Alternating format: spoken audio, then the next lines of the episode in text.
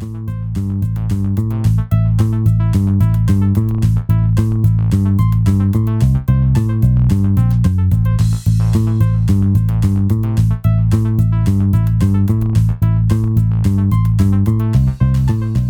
were talking. Well, I have things. I won't say anything now.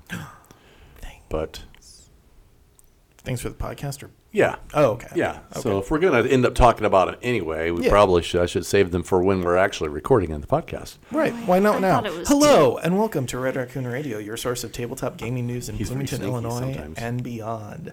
I'm your host Jonathan, and with me today is I'm Jamie, I'm Rian. and I have a freaking microphone that works this time.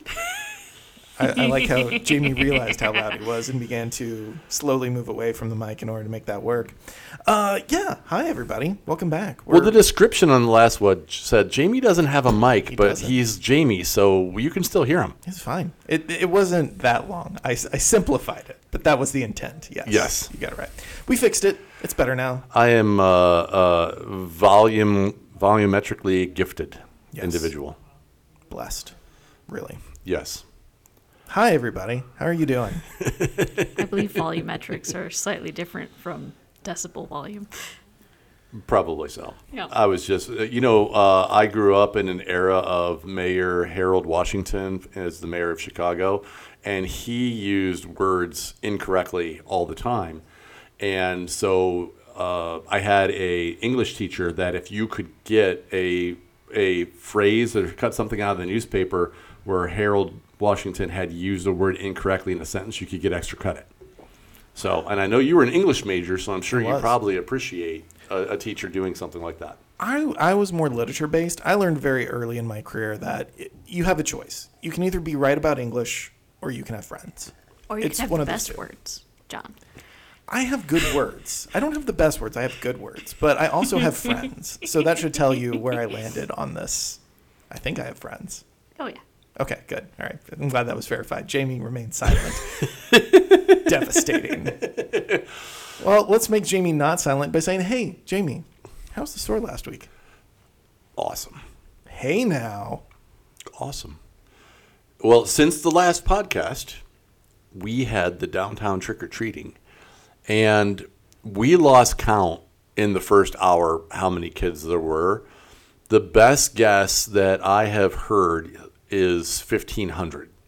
So somewhere between 15 and 1,700 kids came to the store for trick or treating, and it was awesome and also exhausting at the same time. Uh, you know, and, and the reason, the only reason why we have a really good count is uh, on the next block down from us is a thrift shop called Two Frugals, and every year they give away Beanie Babies. And they gave away 1,486 Beanie Babies. Holy Nice. cow. Yeah, and there, well, there's also a really interesting documentary on Beanie Babies on Netflix about the rise and fall of the Beanie Baby bubble, which is its own fun way to say it, Beanie Baby bubble.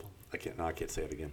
Anyway, um, and, but now we went from Beanie Babies being these things where people waited in line for hours and hours and hours of, to we got the thrift shop down the way that gives them away for free on on Halloween. So The iconic image of the divorce settlement where there was just two a huge style of beanie babies and two people getting divorced were taking them out one by one will always live in the back of my mind Yeah, you know, it was no, it was a great, it was it was great. It- we had a really great weekend.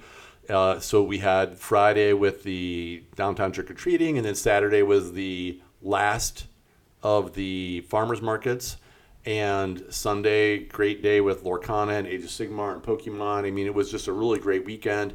Um, that weekend, this this most recent weekend, it was like a really chill weekend for the store. We didn't have like 82 events we were trying to manage. Customers were coming in, shopping. We were able to take care of people, answer all their questions. It was just a really awesome last couple weeks. that Yeah. sounds like the only chill time that i have heard red raccoon have in the last well since it's moved pretty much It was the first weekend where we didn't have a ton of stuff we were, we were trying to do, and it probably is the last one until after Christmas. Yeah. Because it's it's all coming back, right? Here It's we all go gonna ramp again. back up We've got this upcoming weekend. We've got uh, pre-release for Magic: The Gathering's uh, Lost Caverns of Ixalan, and we've got the used board game auction, and we've got a pre-release for Digimon and something else. Uh, there was another I think big it's thing. another. Is it One Piece? Is it- Digi- oh, there's a One Piece pre-release coming up too, right? Yeah, So that's and- all like this weekend. And we just got a Digimon Tournament Kit Volume 10. Yeah. So, uh, yeah. Is, is One Piece is it keeping up? Surprisingly. It is right now. We it's, have no product, John. Oh well, that that's a Lorcana's problem as well, correct? Well, we've ha- gotten more One Piece to sell, though. So we're still out, though. This is where we're on One Piece set 4 and sets one and two. We couldn't get anything. So when the people were upset about Lorcana, I'm like, this just happened the One Piece like six months ago. We couldn't get anything for set one. I think we got like two boxes and one thing of starters, which was less than we got for Lorcana. Set two, we got more stuff. By set three, they kind of had it figured out, and we got enough stuff to do a pre-release and and starters but it wasn't as much as the guys wanted. They wanted mm. to buy like a case of product each.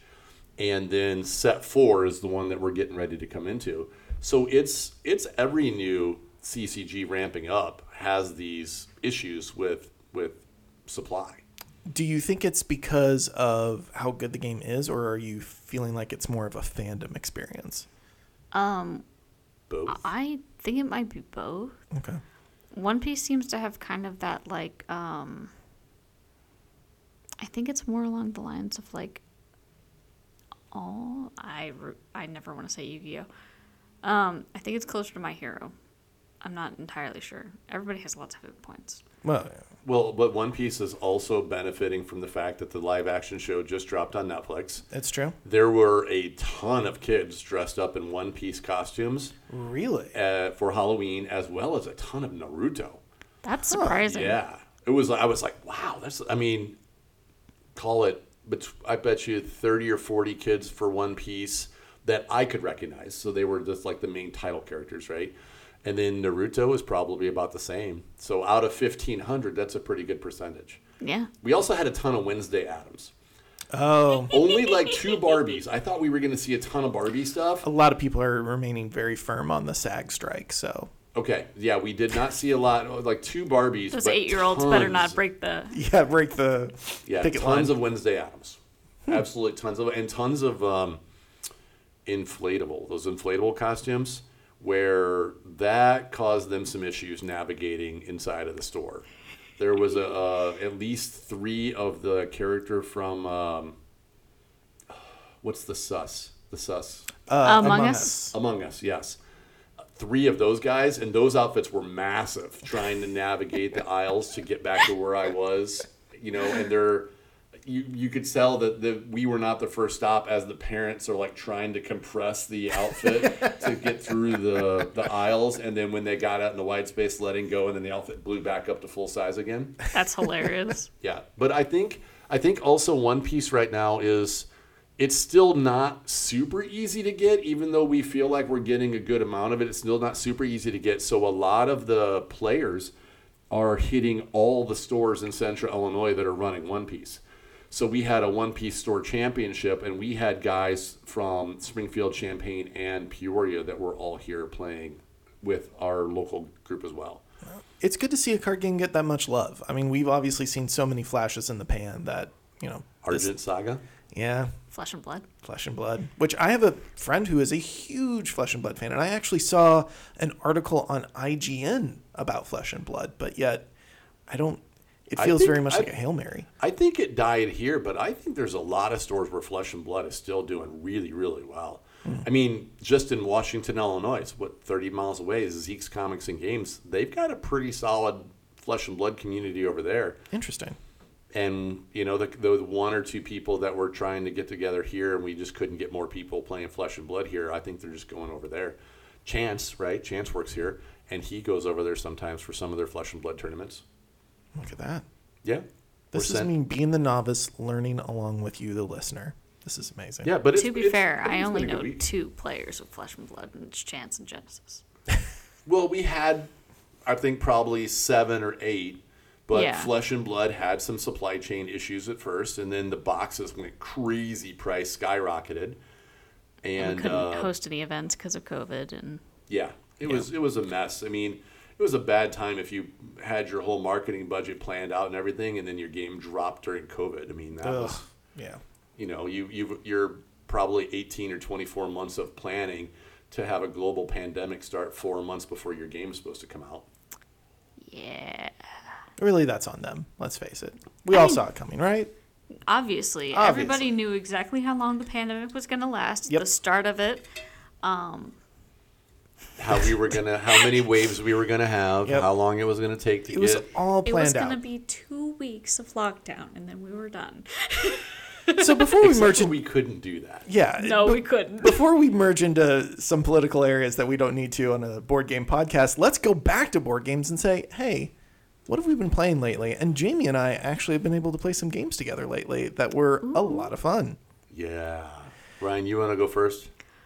I I've been very bad, and I've just been sticking my head in the RPG sand. We just did game training yesterday. I know. She doesn't even remember. They I don't, don't they don't even remember. remember. Um, what did we do for game training? We did Leaf, which was very pretty. Um, very nice pieces. I think Forest Shuffle was the one I started to get competitive with, but only after like 30 minutes in. And suddenly I was just like, Jamie's just done a terrible move, and I would like to beat him entirely because of this. And if I win against anybody else, it doesn't matter. Was it the bear? It was absolutely the bear. Okay. so yeah, game training. We did Leaf, which is right now we have the deluxe Kickstarter version, which has amazing components. They're just absolutely gorgeous wooden leaves, and they're beautiful. And the the base game, they're cardboard punch outs as well. But there's something satisfying about assembling the way that it works is you have to touch the points of the various types of tree leaves like uh, silver maple or poplar tulip or Ginkgos. ginkgos and you have to touch the points or the stem to other points and stuff and that's how you it's a it's a it's a set collection game ultimately that just has this really satisfying leaf assembly process that dictates how you assemble the uh, how you get the set collection components. And it was it's just really pretty and kind of laid back and it's I think it's a really good starter game. A little bit more advanced than you know some of your really basic um, set collection games like it, it's more advanced than Ticket to Ride but um, pretty satisfying. And I think it'll do well with uh, kind of that more casual crowd who doesn't want something that's going to take, you know, two hours. They want kind of that that more casual vibe. And then Forest Shuffle, we pulled in because it's it got a ton of Essen buzz and it was showing up on a ton of reviews that uh, I watch, and we busted that one out. There's a lot going on there. That's a So much it's a point stuff. salad game. Okay. Point salad slash engine builder Ooh. and it's like kind of it, it felt kind of like wingspan where wingspan had that that point salad all the different ways you could score with all the various birds and then you had that engine builder if this bird then that and stuff as it goes along and uh, it was pretty cool it was I, I, I think that there's a reason why Forest Shuffle got the buzz and it's it's it was pretty solid we all everybody that we I played with enjoyed that one quite a bit It's not my favorite, but I I'm not a point salad person. I I really like social games, mm. which is why the moment of truth for me was, Jamie, how dare you? That was my card. Uh, speaking of those social games, I know that you were going to be starting up a new vampire campaign. How's that going? Um, we haven't started that one yet, but my uh, my current one, which honestly, I, if I have two vampire games uh, for Dungeons and Dragons campaigns and a um, cyberpunk game, I'm probably playing too many. Uh, but my current one is we are a pair of Jacksonville vampires who are very young. Jacksonville, Florida. Uh huh. I was like, there is a Jacksonville, Illinois, but I was Yeah. assuming Florida too.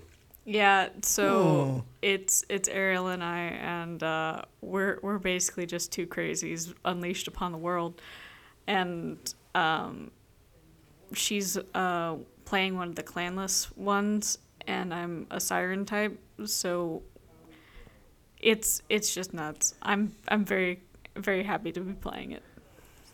I've just never pictured vampires in Florida. That's It's hilarious. The Well, if Jacksonville wouldn't put you necessarily too far from the villages, that's fair. you know, if We- you pick off a bunch of elderly folks with, you know, the, so far it's been mostly bartenders. Oh wow. And like I was gonna say the there's a Kathleen Madigan. She's a comedian that Kelly really likes, and and she talks and makes a joke about the villages, in the fact that she can outrun everybody there because she's the only one that has her natural hip sockets left. so you know the, the, they can't run away from you. It's fair. uh, my entire like food plan is to run an OnlyFans account and then lure people back to like hotels. Wow. okay, family podcast. and to to bring it back to kids and games, I actually have gotten to start a new uh, RPG. I'm getting to do a Dungeons and Dragons game uh, Yes. with uh, the Metcalf high uh, grade school, Yeah, Middle they're- school. They're like middle schoolers. yeah. middle schoolers. Yeah. So I I all fifth and sixth grades. yes. So I know Jamie helps out on Wednesdays. I don't know if you've started a campaign with them or not, but I started one on Friday. Uh, we were originally going to do two campaigns, and I was terrified on how I was going to try and GM two games at the same time. Luckily, we were able to merge into one group, and ah, you know they always talk about how if you show a, a certain puzzle to an adult, they'll never be able to figure it out, but if you show it to a kid, then they'll because they have no reference point for it, they'll think outside the box and be able to figure it out immediately. That's how I feel like it is playing Dungeons and Dragons with these kids. They know no bounds, they have no limits, and because of their varying levels of experience, it is an absolute blast. I, I we only we are trying to do a. I'm starting them out doing a Candlekeep uh, campaign, just campaign one. I already had some 3D things printed out for it. Never got to pull them out because just getting the setup and getting them to go inside a tower to try and find a portal took almost two hours. I heard you were trying to explain the rules of how D and D was supposed to work, and they were like, "Uh, Jamie already taught us this. Yes. Can you just DM the adventure?" there was there were two groups that I taught that day. One of them was a bunch of boys who like very quickly I had to teach them how to fight things so that they could fight things. And then there was a table of girls who were just like uh, Mr. Matthew was already here, and you're just telling us all the stuff we already. They were schooling me on things. Uh, Jamie had taught them the tomato rule when it comes to all of your uh, uh, characteristics. What's the tomato rule? You've never heard? Oh, you've heard this. So strength is how far you can throw a tomato. Dexterity Oh, is if you can dodge that tomato Or catch it. Or catch without it. sm- splattering. Yes. Um, Constitution's the ability to eat a tomato, a rotten tomato. Uh, or just a tomato in general. I have friends that are allergic to all nightshade plants. That's so- fair. Okay. Rest in peace. Yeah, exactly. if I couldn't have tomatoes, that would be horrible. Intellect is knowing that a tomato is a fruit. Wisdom is knowing that you shouldn't put that in a fruit salad. And charisma is selling that fruit salad with tomato in it. as salsa. Very fair. So yes, that is the the normal rules. So we were going through that. It was a whole lot of fun. But then actually, uh, Jamie had a few friends over at his house, and I got to go invite. And originally we were going to go play. What was the the? Castles of Burgundy. Castles of Burgundy, which I had heard of before, but I had.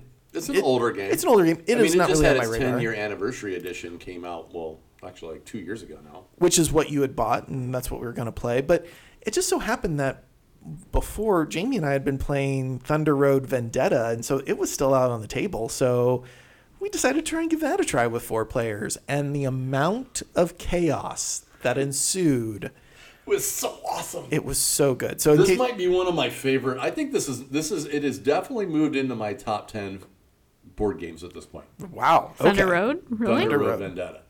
Because John and I tried to learn the rules. We played it one time as two players, and we had a ton of fun. Each person gets three cars, um, and you know a big, little, small, a ton of fun.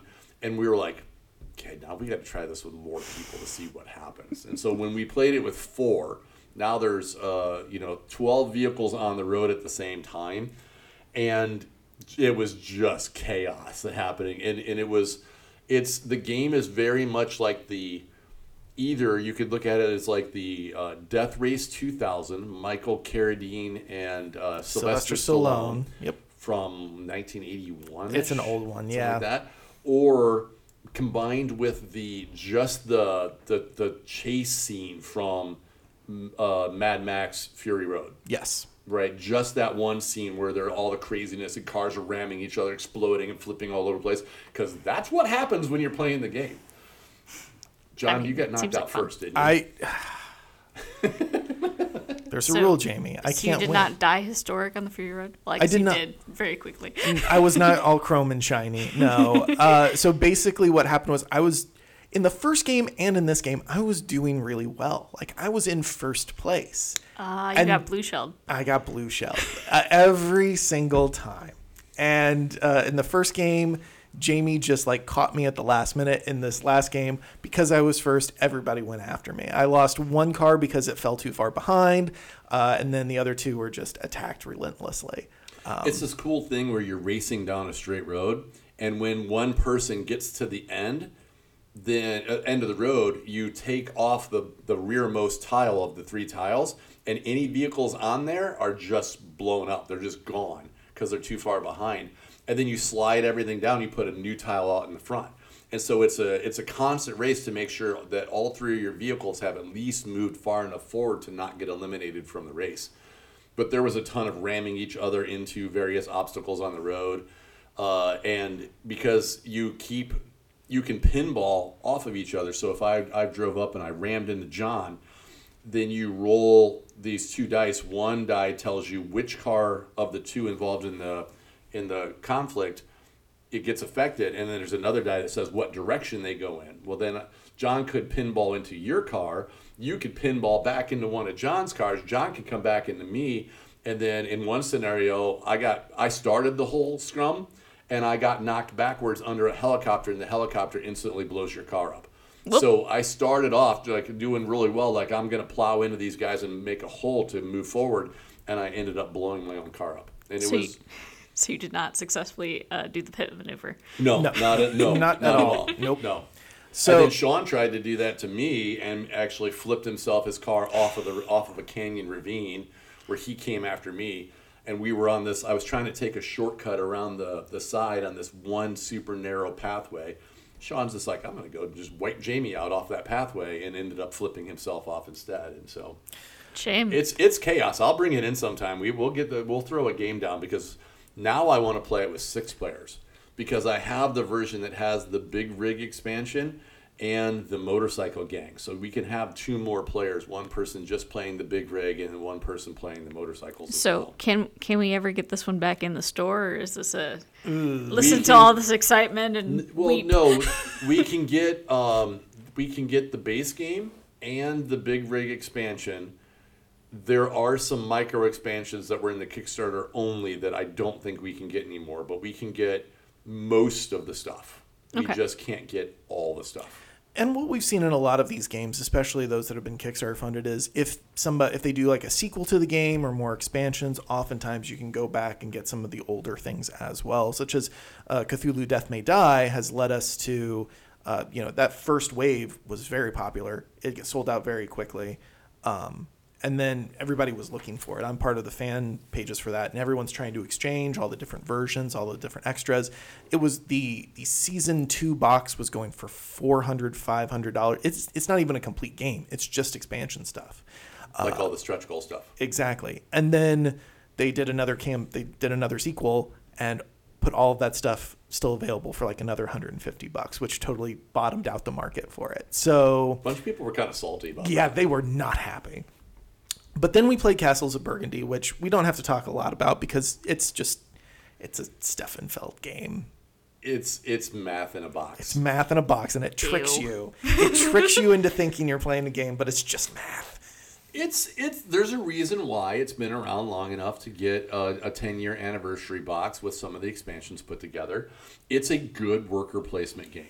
It is. It's it's it's a good worker placement game. We were- Period. yeah. It is it's a hex based build out your kingdom and your board, but everybody's competing for a limited number of resources in order to do it, and it's a fun game. It is fun. I just am salty. Being the English person, just never both- I had to that. relearn how to play it though, because last time I had played it had been like nine years ago, and Sean wanted to, me to teach him how to play. I'm like, I gotta reteach myself how to play. Stefan Feld games are all art. Let's face it. The fact that he can re reimagine math in a board game in different ways with different themes are incredible. I will give him credit for that. They are just not my favorite games. So Now, a couple of uh, other quick ones that we did is uh, we learned uh, the Disney version of Dixit, which Oh. is 100% the exact same as Dixit. So if you've ever played Dixit, which is a great game to play with, again, that kind of that junior high kids, because their imaginations go crazy because they don't know limits like uh, adults have been conditioned to, um, then it's a fun game. And with the evening crew, we played 800 Pound Gorilla, which is kind of the spiritual successor to Taco Cat Goat Cheese Pizza. And it was, it's another chaos in a box game, just like Taco Cat Goat Cheese is. It's, if your family enjoyed that one, which we sold most of the versions that we sold on that one because Taco Cat Goat Cheese Pizza 100% went, went viral on TikTok you're gonna have a good time with 800 pound gorilla. Uh, the kind of that tween crowd will it'll it's just chaos, and you could easily keep kids busy at Thanksgiving dinner before or after Christmas time. If you want to put a pile of kids someplace and actually adults be able to play with them without wanting to poke your own eye out, it's yeah, it's it's crazy. It's grabbing and dexterity and yelling and actions and pounding your chest or making the narwhal horn on your head or searching for the biggest gorilla or grabbing for coconuts and yeah, it's it was fun. It was it was a good one. Nice. Speaking of fun, Jamie, you you actually have stumbled into one of the things that Rian and I have had fun with for quite some time. Oh boy. You sent me a message the other night. you said, "Hey, I got the game," and I said, "What game?" It's like the one you've been talking about in the podcast for weeks. And I said, "Oh, so you're finally done with Diablo?" And you said, "Yes." I said, "So you're moving on to Baldur's Gate 3?" And you said, "Yes." So naturally, the first article that I want to talk about on the podcast is about Diablo. So uh, from comicbook.com, uh, Diablo tabletop RPG and board game announced. Uh, the uh, it's coming supposedly in 2024, and it sounds kind of good. Like as much as I've been trying to pull you away from Diablo, I know it's had its hooks in you. And Rian, you've gone down the Diablo route as well, correct? Um, I'm already halfway through my my second season pass. Please don't talk to me. Okay, yeah, we're not here to judge. Um, but yeah, I I love Diablo. I played a buttload of Diablo three, um, and have already played a buttload of Diablo four.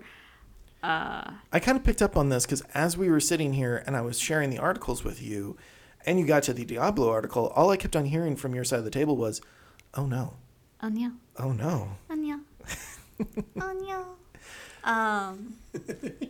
so, one of the Free League authors is working on it, um, and that is very exciting. And since it is Diablo, that means the art's going to be fantastic, and it's supposed to be its own unique system. And I'm very just like, mm, so maybe I won't do another D and D campaign. Maybe I'll do Diablo. I think I mean we already had a Diablo RPG. Do you remember there was a second edition module? A D No. and D second edition module that was Diablo. It was a box set. I had no idea. Seriously? Yeah. You never it was it was I think it was for the original Diablo, which would have been what, ninety three, four, something like that? So it came out the year I was born. Oh. Oh. Yeah. You know, I saw it coming. I saw it coming, and I still was not prepared for it. Yeah. Yeah. Anyways, uh, the Katie actually said the phrase yesterday during game training, what can I do just to impress upon you how old you really are? why fire her? I'm like, more than you do every damn day? Wow. I was just so back to this RPG that we're all excited about. See, and I we don't have to talk about how long look. it's been. Uh, it has been the same person who worked on the Alien role playing game, the Blade Runner board uh, RPG, and the uh, Dune RPG are all uh, has the same author of all of those, which I think have done pretty well. Like I've heard a lot of people being very excited about the systems and what they bring. Uh, we don't have a lot to know about as far as the board game, other than it's coming from Glass Cannon Unplugged, who did the Apex Legends board game, the Dying Light board game, and the Frostpunk board game.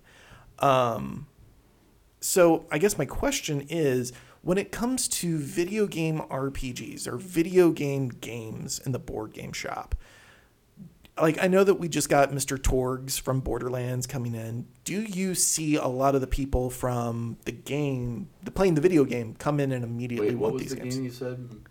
Mr. Did Torgue's.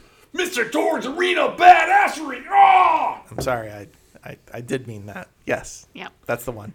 Um, I I think it's kind of a toss up. Um, I know we've had uh, the freakishly huge Assassin's Creed game that somebody had special ordered. Um, we had the Skyrim board game that was like a legacy, like miniatures sort of like thing.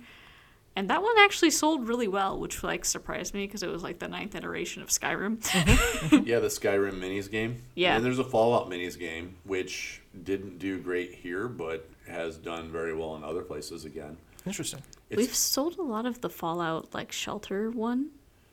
yeah, The Fallout mobile game version? the- Yeah. in, it came in the little tin, the um, Yeah. Lunchbox. lunchbox. Yeah, Fallout Shelter we sold a bunch of, and there's there's well there's a Fallout RPG as well, but then there's Fallout Minis game, and it, it's the minis are pretty cool. Yeah. Um, I know we very briefly, when I first started working here, had like a Skyrim like RPG that we had like minis and stuff for. Yeah, Um, but I feel like the the most recent board game actually did a lot better than the RPG. it did way better than the RPG did.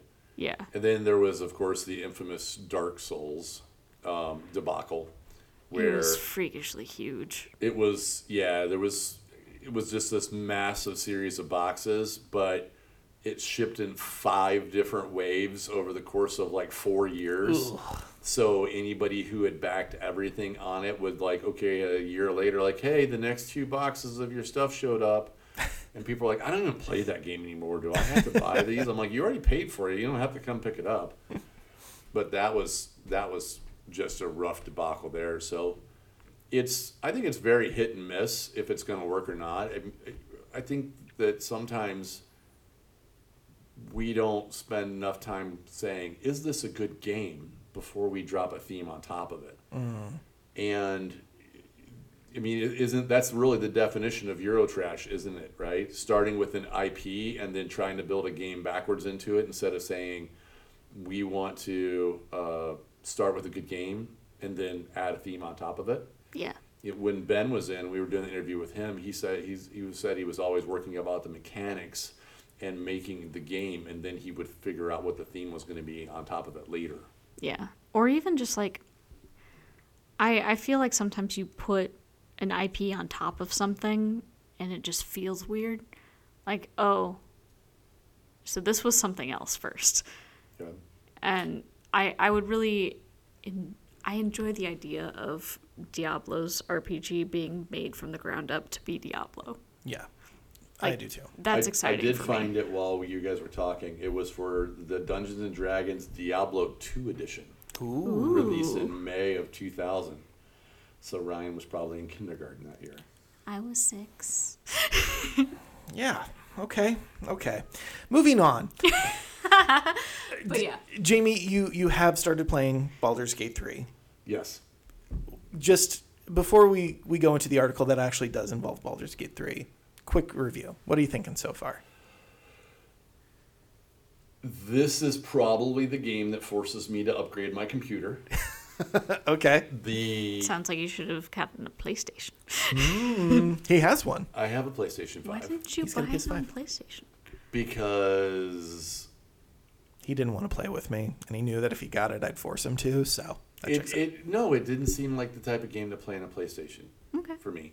Right? For me, this kind of a game is a keyboard and mouse game, not a controller game. And I feel like I would have been very, very frustrated playing a turn-based RPG game on a PlayStation. I guess that's fair. I will say that I have seen some clunk in my playthrough, so that checks out. Oh, Whereas fine. of course, uh, I say this at the same time as I say that I'm going to have to upgrade my PC. I think that um, the, it well, one, the game is absolutely gorgeous, 100 percent. Right, I'm running it at 4K, which is why my PC is crying. That might be a part of the Yeah, problem. yeah. I'll just throw that out there. Well, it's it's What's it- that burning smell? yeah, right. And I've got a third, you know, I got I've got a 35 inch gaming monitor, and it's it it's absolutely gorgeous. The and the sounds are very immersive. Uh, it's for me, it, it's the load times. So I think, and because my computer's main storage is still a spinning SATA drive, and I have I have on my desk it just arrived the new two terabyte NVMe drive that I just haven't installed yet. And but that's gonna be you know okay I need to set aside a few hours to open the whole computer up and take it apart and because the- while you're in there. And the only socket that's available is actually under the video card. So I got to take the video card out, which means unhooking the water cooling and then putting the drive in, and then putting a heat shield on top of it, and then put it all reassemble, put it all back together. So at some point, I just need to carve out like here's three hours to upgrade the computer. Then I got to copy all the stuff off the old SATA drive onto the new high speed drive. Bet you Baldur's Gate runs better then. Probably, yeah. And- Uh, do you want do you want to build me a PC for Christmas? Holy crap! Yeah, Rian, do you remember whenever we needed to add more like storage space to our PS5s and we had to go through the hard work of plugging in an external hard drive and being done with it? Yeah, weird. Yeah, it's pretty nice. And the wait times in Baldur's Gate 3? Non-existent. Yeah, I Well, will You s- guys are hilarious. Oh, thank you. Yeah, but we're great. the storyline is cool. I do appreciate, you know, without giving too much away. I mean, I think everybody probably knows that. You're the you- last one, Jamie. We, you- we checked with everyone. You, are start- the last You person. started to play off and it crashed. The whole entry scenes and all the stuff at the beginning with the the mind flayer ship going down. That was pretty cool. Yeah. That was all the opening scenes and everything before the game really gets started. That was pretty cool. I'm, I'm not going to give anything away, but I did find um, on the PC you do not have to start with a buddy all the time. Zach and Justin were able to join my game in progress and then leave. So they they create custom characters that join my crew. They take the place of a couple of the um, NPCs, and then um, when they leave the game, I send their their characters back to camp, and I bring my NPCs back along, so they can join in and leave, and I can keep playing my game, and they can pop in. And Zach's, they're both like hours and hours ahead of me, so they've already seen everything that I'm playing through right now. They're just helping at this point. It was kind of fun. Fantastic. Well, I'm glad that you think so because everyone else did. So much so that it's claimed to be one of the best things to happen to Hasbro, along with Magic the Gathering this year. Uh, this article comes from Dicebreaker. Uh, MTG and Baldur's Gate 3 pull Hasbro's bacon out of the fryer as toy giant doubles down on tabletop brands. Uh, this comes from Chase Carter. Basically, the article goes into how they had their investor call on October 26th, and while they were still making money on their action figures and Play Doh and all of that, it was not as much as they were expecting. However, their star attractions were obviously Magic the Gathering with the Lord of the Rings and Baldur's Gate 3. Can I just clarify something? Please do. Ken read this wrong earlier too. It's not that they didn't go up; they just didn't go up as much as they forecasted. So they actually all those other lines were still making more money than before, just not as much money as they wanted to. Rian, didn't I just say that? I feel like I just said Well, those you, words. but I'm sorry. The way that you said it made it sound like they didn't not they didn't they didn't okay, make okay. Did you know that the pointy lines on the graphs can always go up? Oh, that checks out. yeah. But yes, yes. So But Ken was like, they didn't make money on those. I'm like, no, no, no. They made money on them. They just didn't make as much as they wanted to make money on them. I mean, do they ever make as much money as they wanted to? No, Yeah. no. But you know, there's a forecast, you know, earnings calls. They they they try to give forecasts of what they think they're going to make for the next quarter, and then their stock price uh, on Wall Street automatically adjusts for that. So the various places like Morningstar and Schwab and and all these ratings companies review their books, review all their public filings, review the forecasts of what they think they're going to do, look at the industry in general, and then say, we give this a buy, a hold, or a sell this one. Strong buy, strong sell, things of that nature.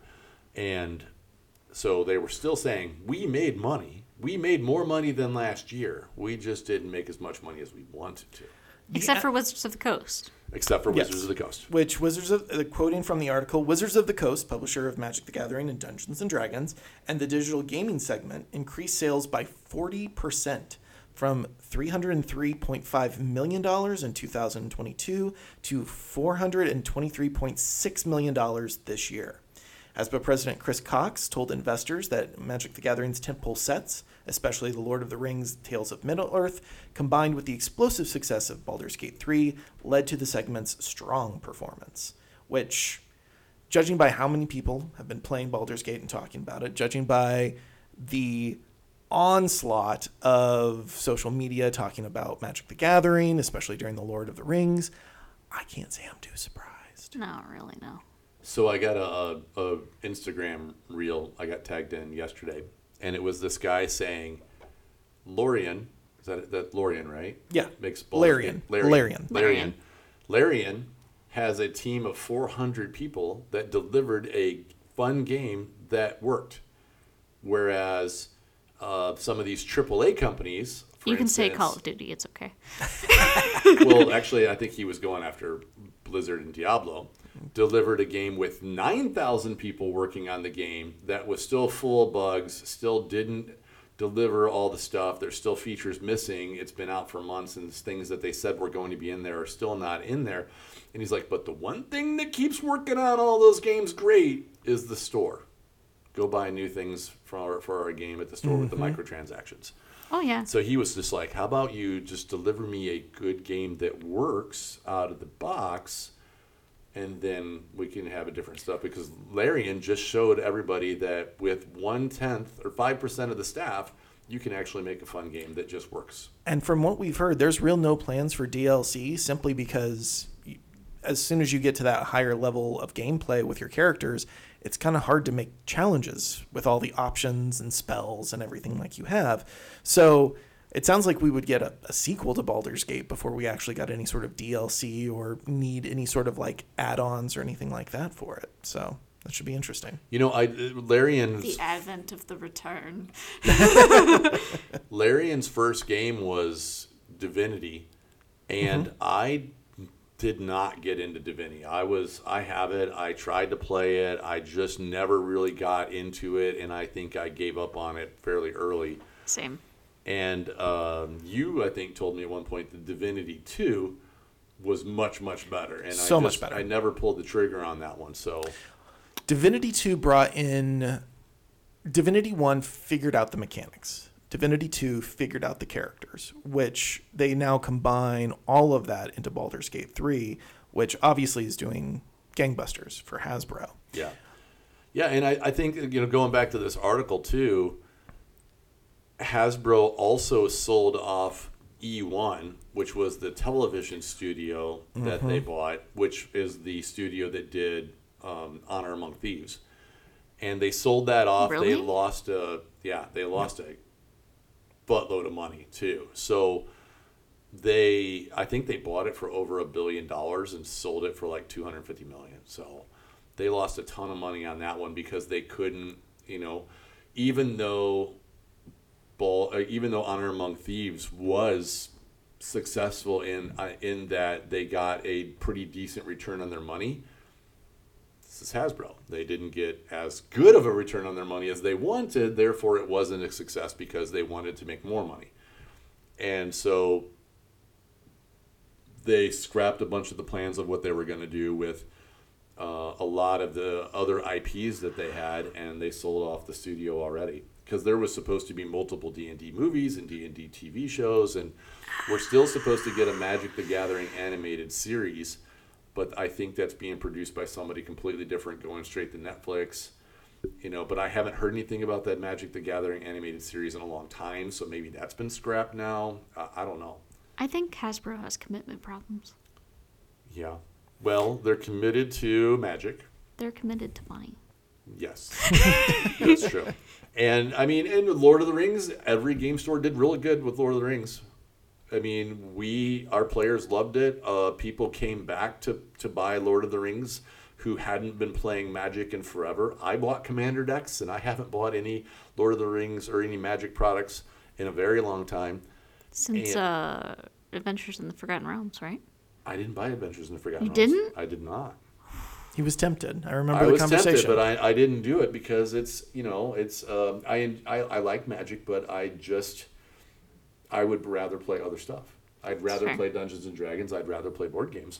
Everybody's got their jam on what they want to play. I would rather do the other things, but but Lord of the Rings got me to buy some stuff. I have a commander. I have the set of the commander decks, and tons of people came back for Forgotten Realms and for Lord of the Rings that had been out of playing Magic for a very very long time. The hunt for the One Ring didn't hurt anything for sales. Oh yeah, it's fine. But at the same time, right, we've got the new gift set edition that just dropped for Oh, Lord of the- the Rings. The beautiful scene boxes, which continue to uh, tempt me from the counter every single day that I come into work. Yes. Yeah. Well, the scene boxes because they they basically re-released the Lord of the Rings set and went, oh wait, we just put in a whole bunch of new exclusive cards that didn't exist the last time we did this in July, and there's a whole bunch of people that are really pissed about this. Oh, also, look at how beautiful they line up together and create these fantastical painted scenes that, if you would like, we also had the art cards in display cases if if that's your jam. I'm just like, excuse you. They Pardon knew- me. they knew who they were targeting, Rian. They knew what they were looking for. They got you and Stop. Chance and Ken and I haven't bought anything Yet. yet. yet. But I mean, but the sales on this the, uh, as a re-release have not been great. We did we did okay, but we also didn't order much because we thought that it was you know a re-release with only a few new cards was probably not going to be super popular. And I think I think Hasbro might get their lunch eaten on this one because there was a whole bunch of stores real ticked off that this re-release of a set that we just did five months ago, four months ago, isn't selling well. I also find it interesting that one of the things they talk about in the article is what they're wanting to do is de-invest in less profitable areas and invest in things they know are going to make money, which holds true with some of the things that we're seeing with Magic the Gathering, especially with the Marvel crossover that they plan on having with Magic here in 2025, which the reaction that Rian just gave, which no one can see because it's a podcast, but looked like she was gagging on something, they were gagging on something, uh, basically I wonder because of the Marvel fatigue that we are seeing, all of the articles that we are now quickly approaching of, well, is Marvel going to go back to the original Avengers team? Is is you know the the new Marvels movie that is supposed to come out next week? I'm not hearing a lot of people talk about it. There's not a lot of people excited about it. Loki season. I'm I've, I got tickets too. Uh, Loki season two has been only okay. Uh, they have canceled. Really? You didn't like it? I've been having such a good time with Lo- Loki season two. We can take that off there. Okay. We will have conversations. Fight, fight, fight. it's just the fact that they are. We are now not only having people who are experiencing Marvel fatigue who talk about Marvel all the time, but I think we're also seeing the people that are just fans of it starting to kind of lose the edge of it. And it's beginning to show. The Vanity Fair article that just came out, I believe, last week talked a lot about how they're scrambling to try and get this popularity back up and running. And by the time 2025 rolls around, I'm wondering if, you know, Hasbro is like, oh, yeah, we invested in Marvel. This is going to be great.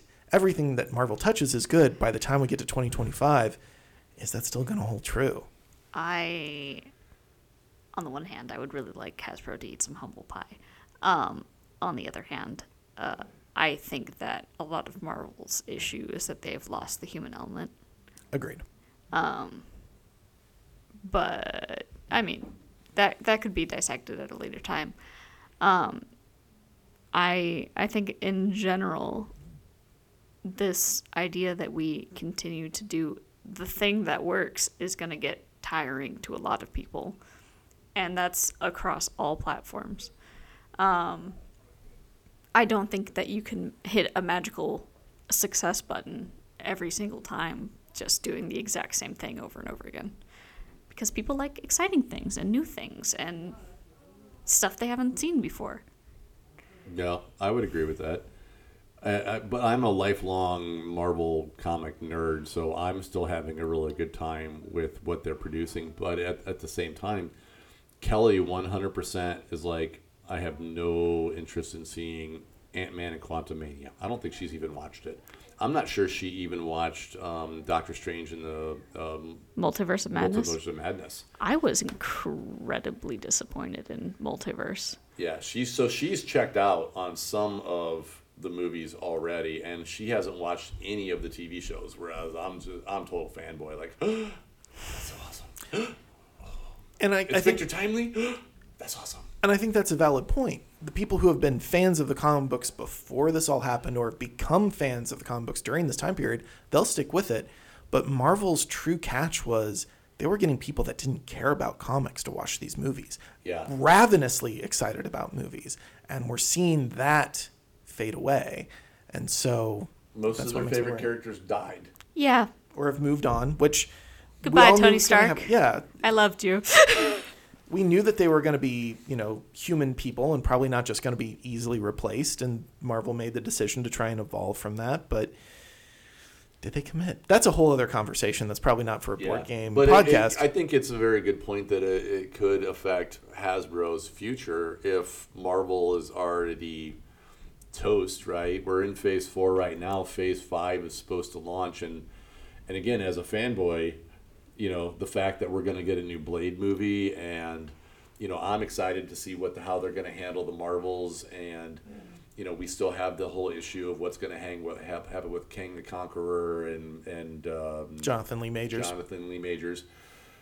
I'm more I'm- interested in the Marvels than I am for anything else that's coming out. Are you Yeah. okay?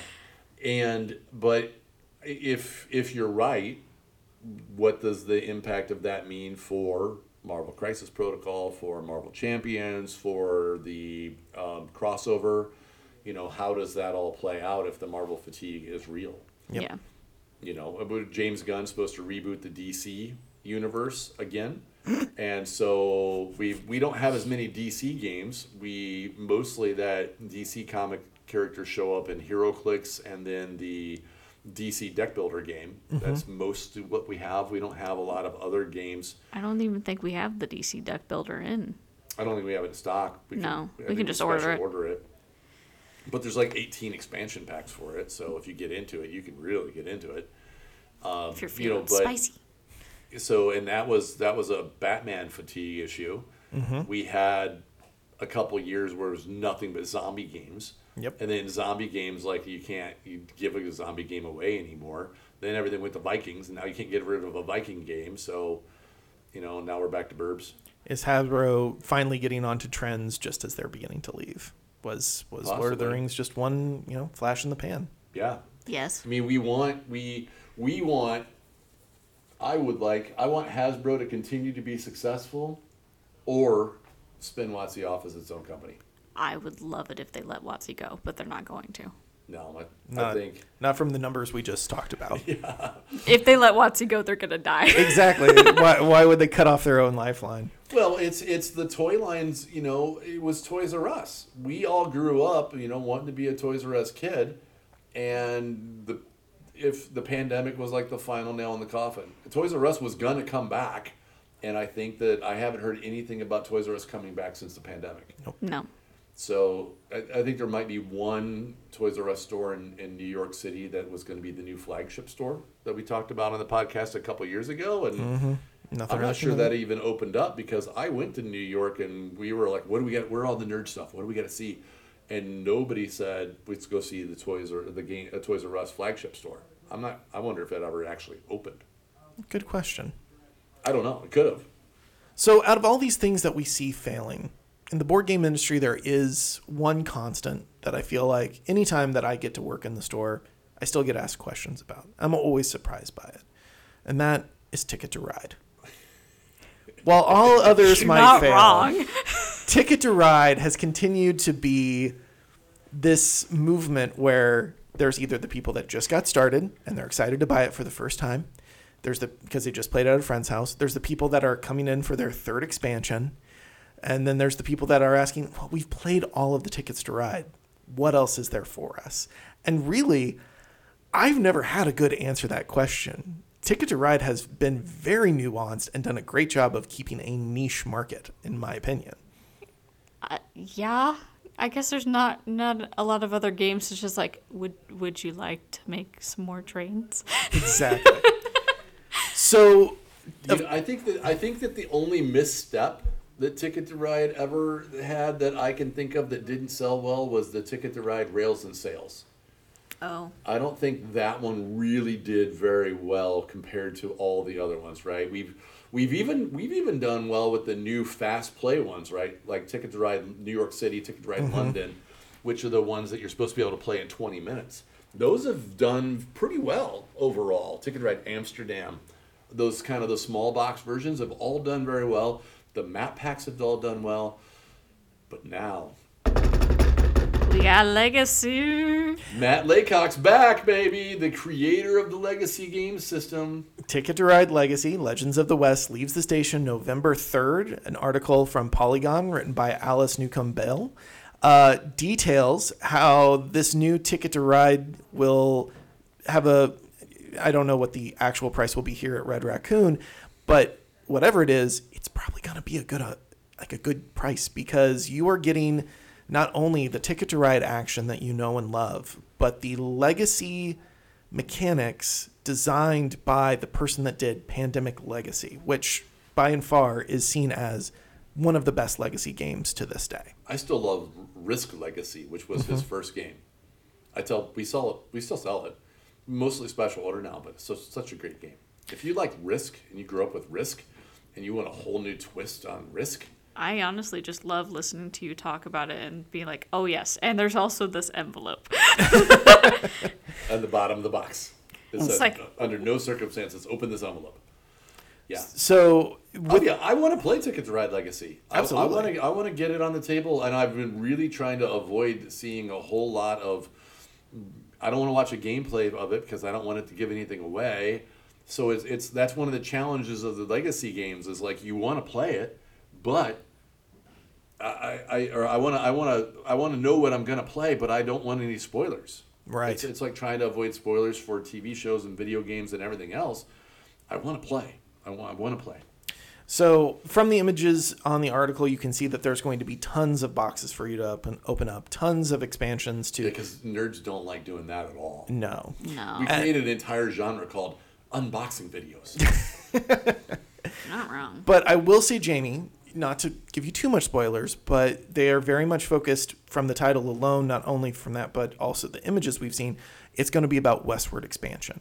So as you begin to play, you are mostly on the East Coast and you are slowly building your train each session farther and farther west with complications and uh, triumphs happening along the way that can change the course of how you affect the game.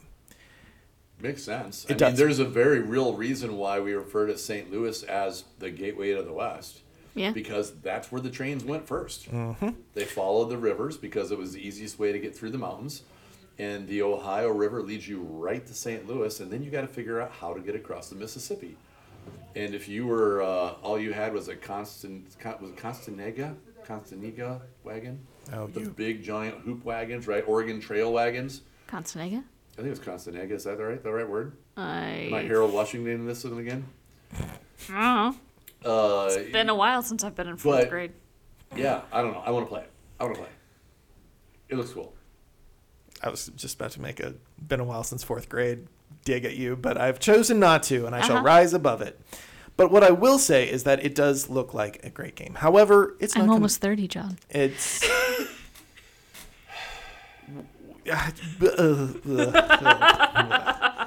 We're gonna talk about what's in the shop now. You've you've deflated me. Um, so yeah, in the shop right now and the new hotness, there are quite a few things. One thing that I just want to throw out there for seeing how we talked about One Piece so much at the beginning of the show is there is a awesome uh, Gum Gum fruit replica on the new hotness right now. So if Is you it are still a One Piece, it is still there. It has packs in it. It does. Oh, it does. It's an Yeah. actual card pack holder. We only ever Oh. got two. We, yeah, Um, we ordered more. We got two. So when we were talking about one piece is easier to get, except for those. yeah.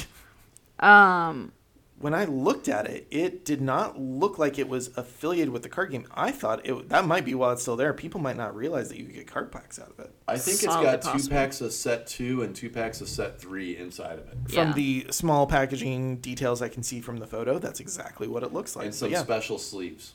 Ooh, special sleeve. Yeah. It's really cute. Oh, look at that right there on the shelf. Ticket to Ride Legacy Edition. It's yeah. out. Oh, it is. It I is. guess it is past November third, isn't it? Yeah, that was like Yep. totally last week, man. We sold our Oh, like guys. six first copies, and it's really good that we got more before it actually released. Yeah, you know, because we we special order copies in, and then the the the then the all the special orders kept trickling in, and we're like, everything we have is sold. We need more. Order, uh, Alexis, order more. Order Alexis, more. please, please. Uh, it looks like we got a huge smattering of the uh, Vast Grimm, which is the sci-fi version of Morkborg. Orkborg, which we talked about at nauseum last week. Much to, I'm still not sure if I'm happy about that or not. But in Mork board. Um, there there are even uh, cute little dice sets over on the dice wall that match. For Vast Grimm. Mm-hmm. Yeah. neon purple. Uh, they're actually electric blue, Ooh, okay, all right, uh, but they have little little cyber skulls on them, and I think they're really cool.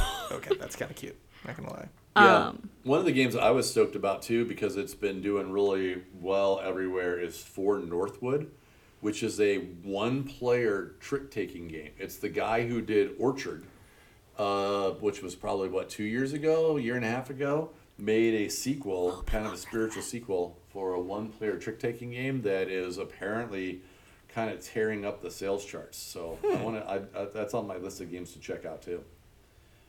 And then um, we have multiple advent calendars, either here or on the way, at Dice advent calendars. So we got Yeah. the first one from the Metallic Dice Games people. It's under their uh, FanRoll brand. yep. So we got that one here, and we also have uh, advent calendars on their way from Foam Brain. So we'll you'll have options to pick up in November to do your dice advent calendars for December. Yep. Um, I believe we still have gemstone ones in the case. Uh, if you're looking for something a little bit more fancy, uh, but yeah, we even just got in our new foam brain um, mystery uh, bags that have a liquid core uh, D20 and a snow globe enamel pen that are super cute. Um, so so definitely get one of those. They're like twenty bucks, and you're not gonna get a whole lot of liquid cores for that much. That's very true. Yep. Every time I look at a liquid core and flip over to see how much it is, it, I go just instinctively. Yeah. Uh, I will say that we have a lot of new squishables out. We have a what looks to be a gingerbread man, but in a Halloween theme. Gingerbread, a ginger undead man. Yeah. We even have a uh, Halloween wreath um, from Squishable. And we have a biblically accurate an- angel like seraphim. I did not see that on the squishable shelf. Are we going to scar some children with that? No, he's super cute and fluffy. I just don't think they'll understand what he is. Okay. That's true. That's going to be some nightmare fuel. We do have also the uh, Christmas time, the season's uh, Plague Doctor and Plague Nurse. Yes, and they come as a set, and they are uh, a lovely navy blue and gold for this year. We got the Halloween spooky set in, and they sold out so fast I never even saw them. Yeah. I was like, I wanted, I wanted to see them. and Was never- it the the mushroom ones? No, No, that's they're the, coming out That's the soon. Nordic set that that Ariel keeps referring to as cottage core. Yeah. Oh, okay. No, these were the spooky ones. They had like Addams family purples and dark colors and like spider webs as like accents to their their clothes and stuff and they were literally here, and then I left for home for the weekend, and then they were gone when I got back. I Yeah. will say that I try not to profile whenever somebody comes in the store. If I'm working and somebody walks in, I, I try and approach them with the utmost respect and understanding that I don't know what they're in for today, but hopefully I can help them find it. But there is a select group of people that as soon as they walk in, I just know we need to show you what the new Squishables are. Yeah. I can't tell you what those features are. I can't literally describe them to you, but there's an aura of people that come in that are they're there for the Squishables. And we all know. That's so true. It's true. I do see there's something called Star Wars Rivals, and uh, it looks like there's a small little action figure. They're little chibis. There's little chibis. Okay. Yeah, there, there, there's, um, there's a starter box where you get four figures, um, two light side, two dark side, and it's a little card game that you can play with them. And then there's booster boxes, and you can either buy light side or dark side booster boxes, and there's an entire range of chibi figures to go with the characters from the movie, including the uh, you know how in all the movies when they do the holograms they always have that blue see-through tinge to them? You can get the hologram versions of them as well as like the rare versions of them. So and you know, Holograms, not Force Ghosts, just to be clear. uh, I, One or the both, Okay. Got it. both. And this is a game from funko which we were talking about it might have been last podcast that funko actually has some legitimately good games that they have made Just so we're clear, is it Funko or Funko? hell i know I think it it's with- Funko. Okay, so it's the Funko like Pop bobbleheads, vinyls, yeah. pop vinyls, Yeah, all yeah, that. Okay, you. Were, I thought you were saying Funko, and I was making sure that wasn't a different brand. Yeah, I love the Funko. Uh, they had i'm that not sure i heard the difference between either I'm you sorry. I'm sorry. That's just me. Uh, they had a battling game. I can't remember exactly what it was called, but you could get, you know, Rick and Morty from Rick and Morty. You could fight them against the Golden Girls. They had Batman expansions. They could all work together. Each one came with their own accessory that then you could mix and match and play. that was the Funkoverse Yes. those were fun but they but they also did like there was a goonies game and there was a jaws game The and Jaws game was so much fun. I love that game. And, and so a lot of it is IP licensed, but every one I've played, it's actually a good game that happens to have the license put on top of it, like we were talking about earlier. It was licensing done right. Exactly, but I, I I feel like there's so many of us that are just so jaded by the bad stuff that we've experienced over the years that we go, uh, no, I'm not going to do that one. That's just going to be more Ameritrash. I'm I'm not picking that one up. And, Yeah. And every once in a while, and I'll be honest with you, I would never have touched the Jaws game until you bought it and went, that was really good. I was like, really? It was surprising. I still highly suggest it. You one person plays as the shark, everybody else plays as humans, Oh, and there's fun. two different modes to play, and it's just it's not even two different modes. There's two different stages. There's the I'm trying to the the jaws. I'm trying to hunt around the island, and you can't see me, and then you go to the boat, and then you fight each other on the boat. It's awesome. Uh, but so if you people wanted to come in and check out all of this awesome new hotness that we've been talking about, what are some events that are going on this next week that they could uh, also come in and see? Uh, well, we definitely have the board game auction coming up, which is dominating the amount of brain space that I have. But uh, what else do we got, Jamie? The board game auction, as of right now, as of last night when I left, I don't know what came in today. As of last night when I left, there's o- there's over hundred games now, so it's going to be a thing, right? So, and some of the games are really good games too. I'm like, like There- somebody put there's in some a rare massive ones. lot of of HeroScape stuff. There's, I mean, it's a lot of HeroScape stuff, John. I know you were a big fan of HeroScape. You know, in, in that that Kickstarter. Oh, did you see Renegades got the is bringing He- HeroScape back? Oh, they sal- they salvaged it. Yeah, Hasbro Pulse. We were tracking on several podcasts whether or not the HeroScape thing was going to fund, and it failed. It did. It didn't go through. But has a Renegade has been working with Hasbro on a whole bunch of their stuff, like older things, like there's new versions of Axis and Allies coming out, and new twists on it and stuff like that. They're they're making a HeroScape now. So this there's a massive lot of HeroScape stuff in one of those piles over there, and I'm like, the HeroScape people see that that's going for a lot of money. It's multiple sealed boxes of, of classic HeroScape stuff. And all sorts of things up and down, left and right. So The photos posted on Facebook now. A ghost just came into the podcast to tell us that there's photos on the Red Raccoon Facebook uh, that you can see all of the available games. Is it still open for people to bring in games, or has that been closed until now? Thursday. Until so we're recording this on Tuesday until end, end of business Thursday. That'll give us all day Friday to sort out the last of the stuff. Ariel and Rian have been doing an amazing job. Basil, Kate, Katie all did a ton of stuff with it yesterday. Uh, but also, Magic pre-release, uh, One Piece pre-release, Digimon pre-release. Uh, we already had the Pokemon pre-release, so no Yeah. new Pokemon stuff coming up. Oh God, there's so much more stuff. It, you redraccoongames.com and click on the word events to see the event calendar because Ariel has been making everything trying to scramble to keep up with it all. One fun thing that we're working on for January, which is seems super far off, we got contacted by the Bloomington Normal or the Central Illinois Audubon Society, and they want us to teach them how to play the Wingspan game that they all bought, and none of them can figure out how to play. so we're going to partner with the Audubon, and we're going to do a, a day to say, okay, come in. We're going to go through all the rules for Wingspan, and um, and, and we're going to teach you how to play the game, so you can do more than just look at all the pretty pictures of the birds. They're so pretty. They They're are. so Oh, while they're in, we can sell them Forest Shuffle. There. Yeah. yeah, yeah. So uh, yeah, there's there's so much stuff coming up, and of course, full on prep right now for Small Business Saturday and Super Sunday. Well, Black Friday, Small Business Saturday, Super Sunday, or Couch Sunday, depending on which way you want to look at it. Cyber Monday.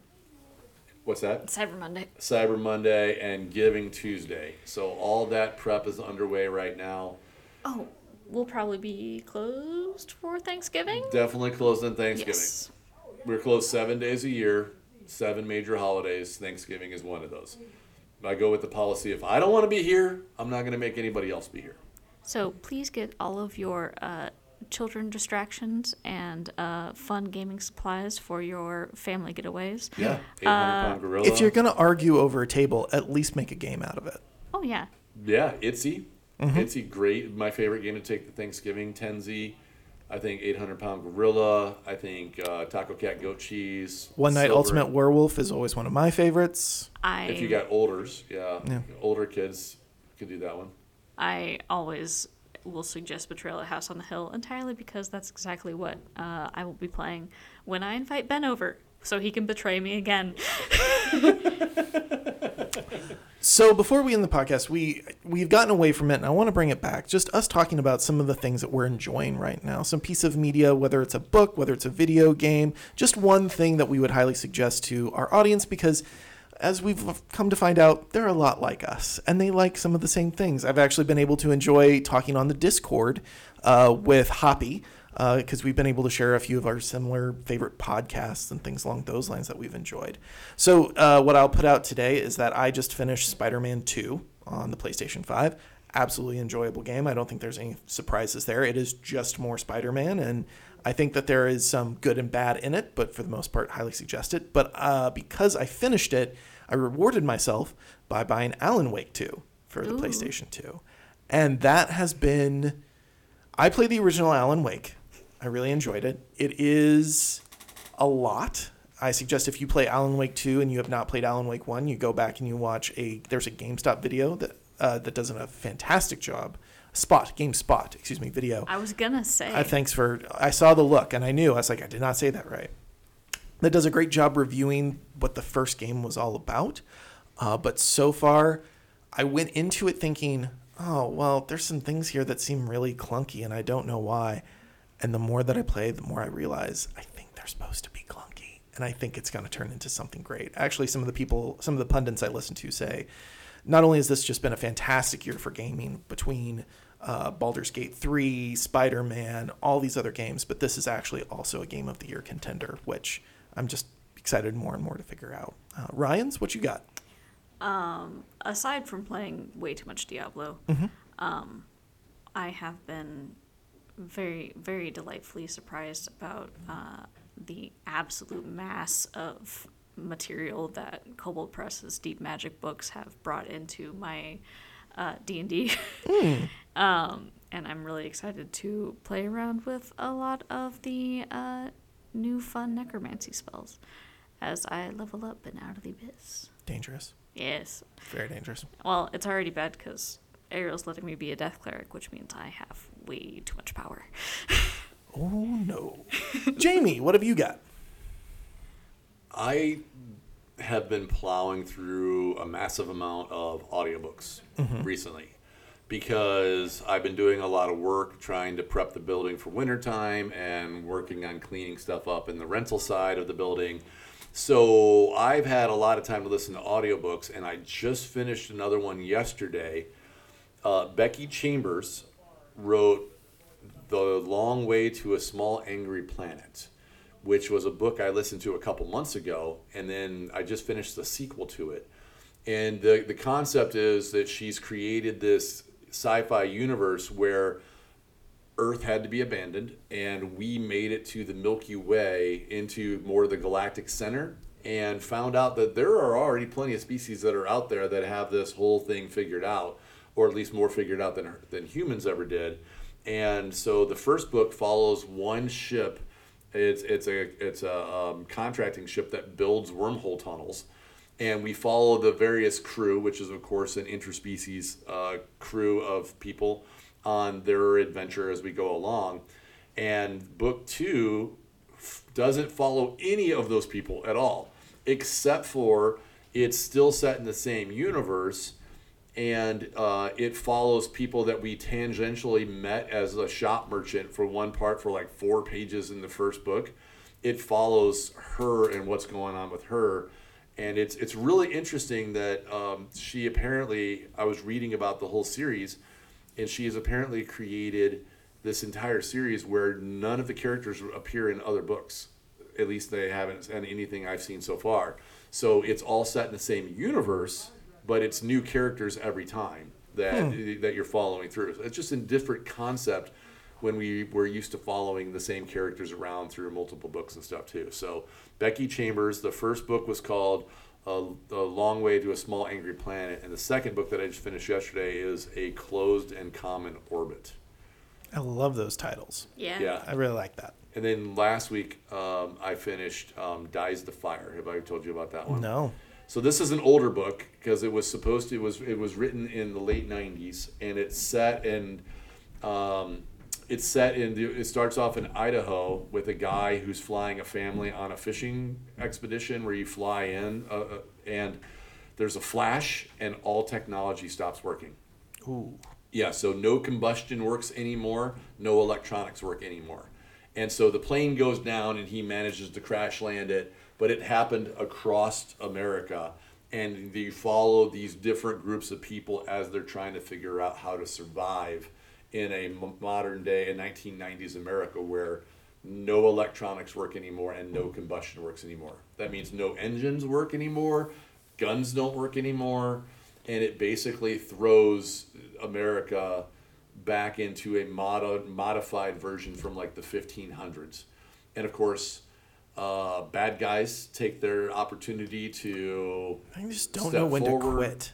Those Yes. bad guys. you know, and everybody's trying to carve out their kingdoms, their fiefdoms out of, uh, and so most of the most of the book actually takes place in Oregon and, and Washington State areas, and it takes place in the Willamette Valley, which is interesting to me because I have friends that live there, and so all the cities that are involved in this historical fiction are actually real cities that are there, and so I'm like, well, my friend lives in Eugene, and um, Corvallis is some another place just down the road from Eugene, and I don't know. It's it's really interesting. This guy's take, uh, uh, written by S.M. Stirling, really interesting take on what would happen, right, if technology and electronics just all stopped at the same time. What if? Well, most cities are only three days away from mass starvation. Yeah. Perfect. Because all of our food is driven in now, right? We don't have a lot of people that grow their own food, so all the food's driven in. And if all the food is driven in, then we're only three days out whether we run out of food. And what happens when we run out of clean drinking water? And what happens if the sewer systems stop working? And oh, the hospitals are not working. And what if this episode comes to a close? Uh, I'd like to thank Jamie and Rian for being on the podcast today. And if you want our chance to talk about tabletop with us, come and find us at Red Raccoon Games, located in downtown Bloomington, Illinois.